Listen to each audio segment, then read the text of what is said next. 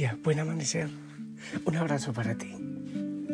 Pues te cuento que mm, eres testigo muchas veces de las primeras palabras que yo digo en la madrugada y casi casi de las últimas que estoy diciendo antes de ir al silencio, la oración con el Señor y descansar. Así es. Pero bueno, ahora hay todavía concierto y es hermoso lo que puedo ver, lo que puedo contemplar. Di el nombre de Jesús. Hay veces que cuando estás en dificultades, otra vez aquíétate. Respira profundo con el nombre de Jesús.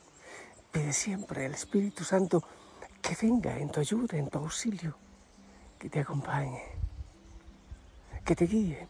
También, obviamente, a la Virgen María, la Madre, intercesora. Y otras veces hay que clamar, hay que clamar, levantar las manos y levantar la voz. Oh Señor, ten misericordia de mí. Necesito de ti. Ven, te lo ruego, oh Señor, ven. Otras veces la alabanza. Por ejemplo, la oración que muchas veces cantamos también en la misa. Gloria a Dios en el cielo y en la tierra paz a los hombres. En fin. Te alabo, Señor, te glorifico por todo lo que me das. También la alabanza, la adoración ayudan mucho.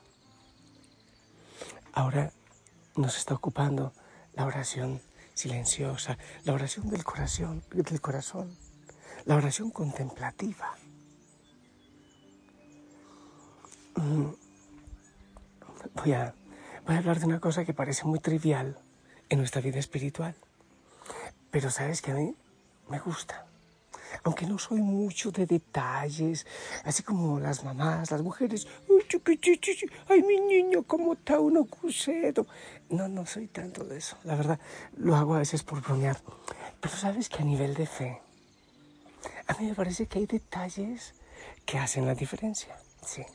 Las pequeñas cosas cambian las grandes cosas, eh, las hacen más cercanas. Hay veces que en la, en la parte espiritual, hay una actitud muy ritual y a veces farisaica. Por ejemplo, en la misa todo tiene sentido. Cómo se ponen las manos, cómo se sienta. Persona que se sienta en la misa como si estuviese en la discoteca. Eh, algunos van con la misma ropa que van al estadio. Bueno, un tema distinto, pero, pero yo pienso que todo, incluso la posición de las manos, el color de, del, vestuario del sacerdote, del altar, todo eh, tiene un signo importante. Pero hay personas que lo hacemos, lo hacen, espero que así sea, no, no nos incluyamos nosotros de manera farisaica. Yo cumplo una cantidad de ritos, de normas, de manera farisaica, pero vacías de espíritu. Entonces hacemos cosas desde la exterioridad. Eh, pasamos por un templo y nos hacemos la señal de la cruz, pero que no corresponde a lo que hay dentro, que no va unido a mi interioridad. Eso hay que revisarlo. Debemos evitar a toda costa ese modo vacío de hacer gestos mm, que son importantes, que son cristianos, que dicen de mi fe, pero que terminan en ese vacío, terminan vaciando de sentido la actividad espiritual toda. Para eso es necesario caminar un poco más despacio, hacer las cosas más mesuradamente, con más calma. Hay veces que ni siquiera es intencional, pero da la impresión como que ofendemos lo sagrado. Hay veces también es ignorancia. No sé cómo ve el Señor eso de que nos quedemos solo en la cáscara de las cosas y que pase lo sagrado inadvertidamente. El Señor sabe de nuestras prisas, pero nos llama, nos llama a la calma. Cuando hacemos, por ejemplo, reverencia en el templo, uy, a mí me asombra, hay gente que va a, comulgar, a recibir el cuerpo de Cristo y antes de hacerlo está hablando con quien está en la fila. o quizás mirando el celular, o pensando en, en las piernas de los peces, o sea, perdidos, perdidos, cuando van por lo más sagrado, por el más sagrado.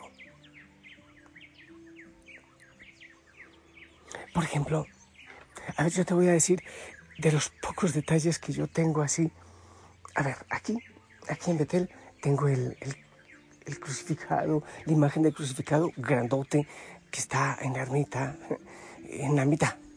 Bueno, pues yo cuando llego o en distintos momentos, yo me acerco y le beso una de sus llagas. Y siento que lo hago, hago de corazón y le miro los ojos también. O cuando uno está frente al Santísimo, hay algunos que hacen la genuflexión, otros que hacen la postración, otros, incluso he visto gente que besa el suelo. Al pasar, cuando tú pasas frente a un crucifijo, es más, hay veces que pasas frente a un templo donde ahí está, en el tabernáculo, en el sagrario, está Jesús. ¿Cuál es nuestra actitud frente a Él, frente a, a su presencia, aunque pasemos deprisa por la calle, incluso en el auto, en el autobús?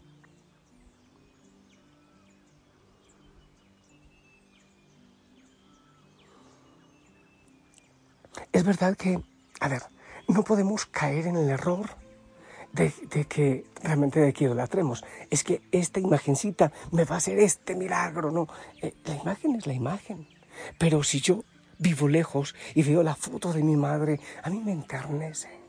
No es querer, no es venerar aquello en sí material, sino la realidad espiritual a la que me lleva. Estoy hablando de las imágenes totalmente distinto, es con Jesús en la Eucaristía, que está presente ahí. Pero tampoco podemos caer en el extremo de que lo sagrado no tiene sentido, entonces yo lo voto, lo tiro, lo... No, no, ese es otro extremo.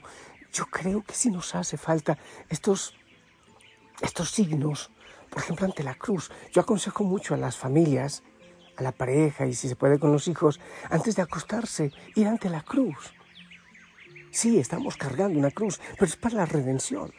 Orar un momentito, gracias Señor por este día, las dificultades y al empezar el día antes de despedirse todos para irse a sus quehaceres, también ante la cruz. Ahí, Señor, hoy vamos contigo. Tú nos acompañas unos segundos de oración. Hacen la diferencia. ¿Qué es lo que hacemos entonces cuando respetuosos nos inclinamos ante la figura de lo sagrado? Lo que hacemos es expresar con el cuerpo una realidad que vive en nuestro espíritu. Sentimos reverencia, admiración, un sentimiento de amor y dejamos que nuestro cuerpo lo manifieste inclinándose, venerando. No lo hacemos por deber, no se debe hacer por deber, o para que los otros nos vean sino porque sentimos que así debe ser y porque eso nos lleva también a la conciencia de lo espiritual, de que somos salvos, de que el Señor está con nosotros. Es posible que alguien no esté animado por esa disposición de ánimo espiritual para hacerlo. Eh, no siempre sentimos ese deseo, esa reverencia. Pero aún así hay que detenerse un poquitito, unos segunditos.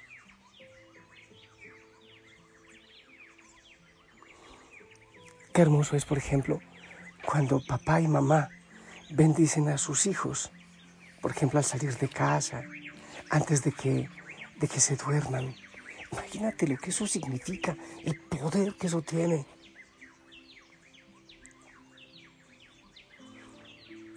Pero debemos buscar, indudablemente, de que lo que hacemos con el cuerpo tenga que ver también, esté acorde con lo que hay en el corazón.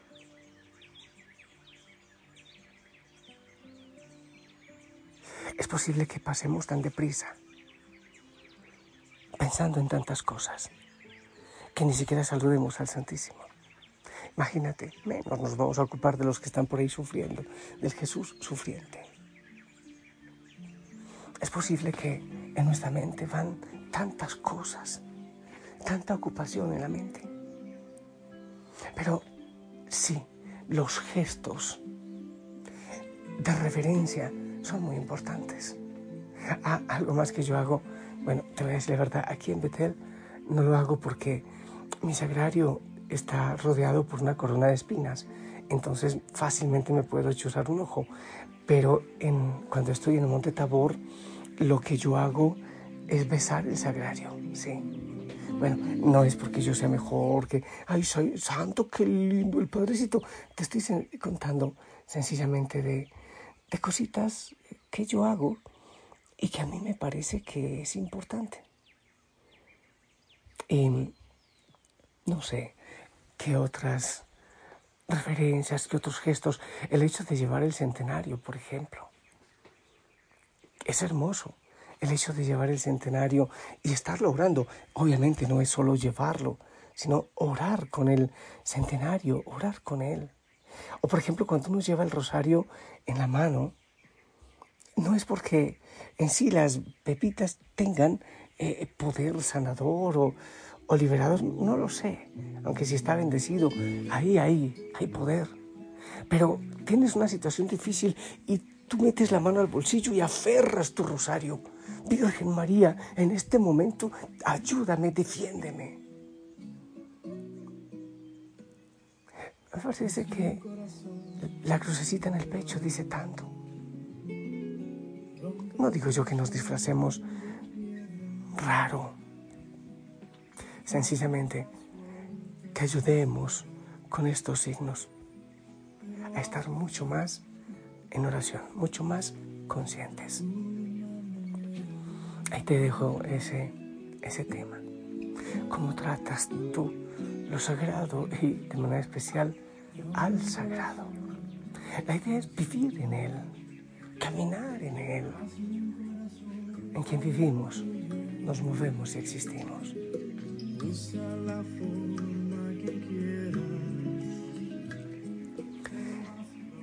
Y pido al Señor que te bendiga, que te acompañe, que te proteja, que te cuide y que toque tu corazón. Es más o menos, estoy pensando, cuando una chica está enamorada, ay, ve las fotos de de su chico y se emociona y se enternece. O lo que me regaló, algunos guardan el, el palito este del, del, helado, del bombón, del no sé qué.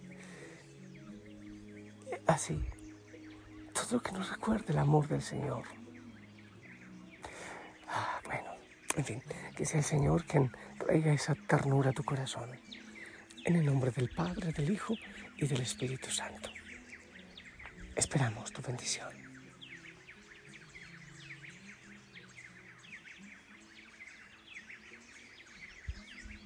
Amén, amén. Gracias por orar con nosotros. Gracias por tu bendición, la familia Osana. Ya sabes que ora siempre por ti. Que te acompañe ahora a descansar. Que la Madre María te acaricie con el nombre del Señor en tus labios. Anda, busca, no sé, por ejemplo, una imagen del Señor crucificado. Me parece lindo que la busques y pensando en el Calvario, en el Señor de la Cruz, hagas una reverencia. Si vas con la familia, seguro que los chicos dicen, si son grandecitos, oh, ya se enloqueció, ya se le corre el champú, que, que, ¿cómo es que dicen? Que se va.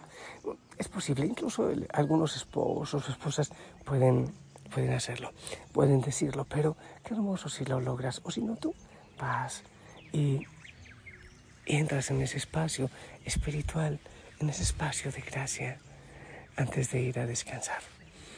¿Ok? Oramos por ti, te abrazamos y si el Señor lo permite y tú lo quieres, nos escuchamos mañana. Hasta pronto.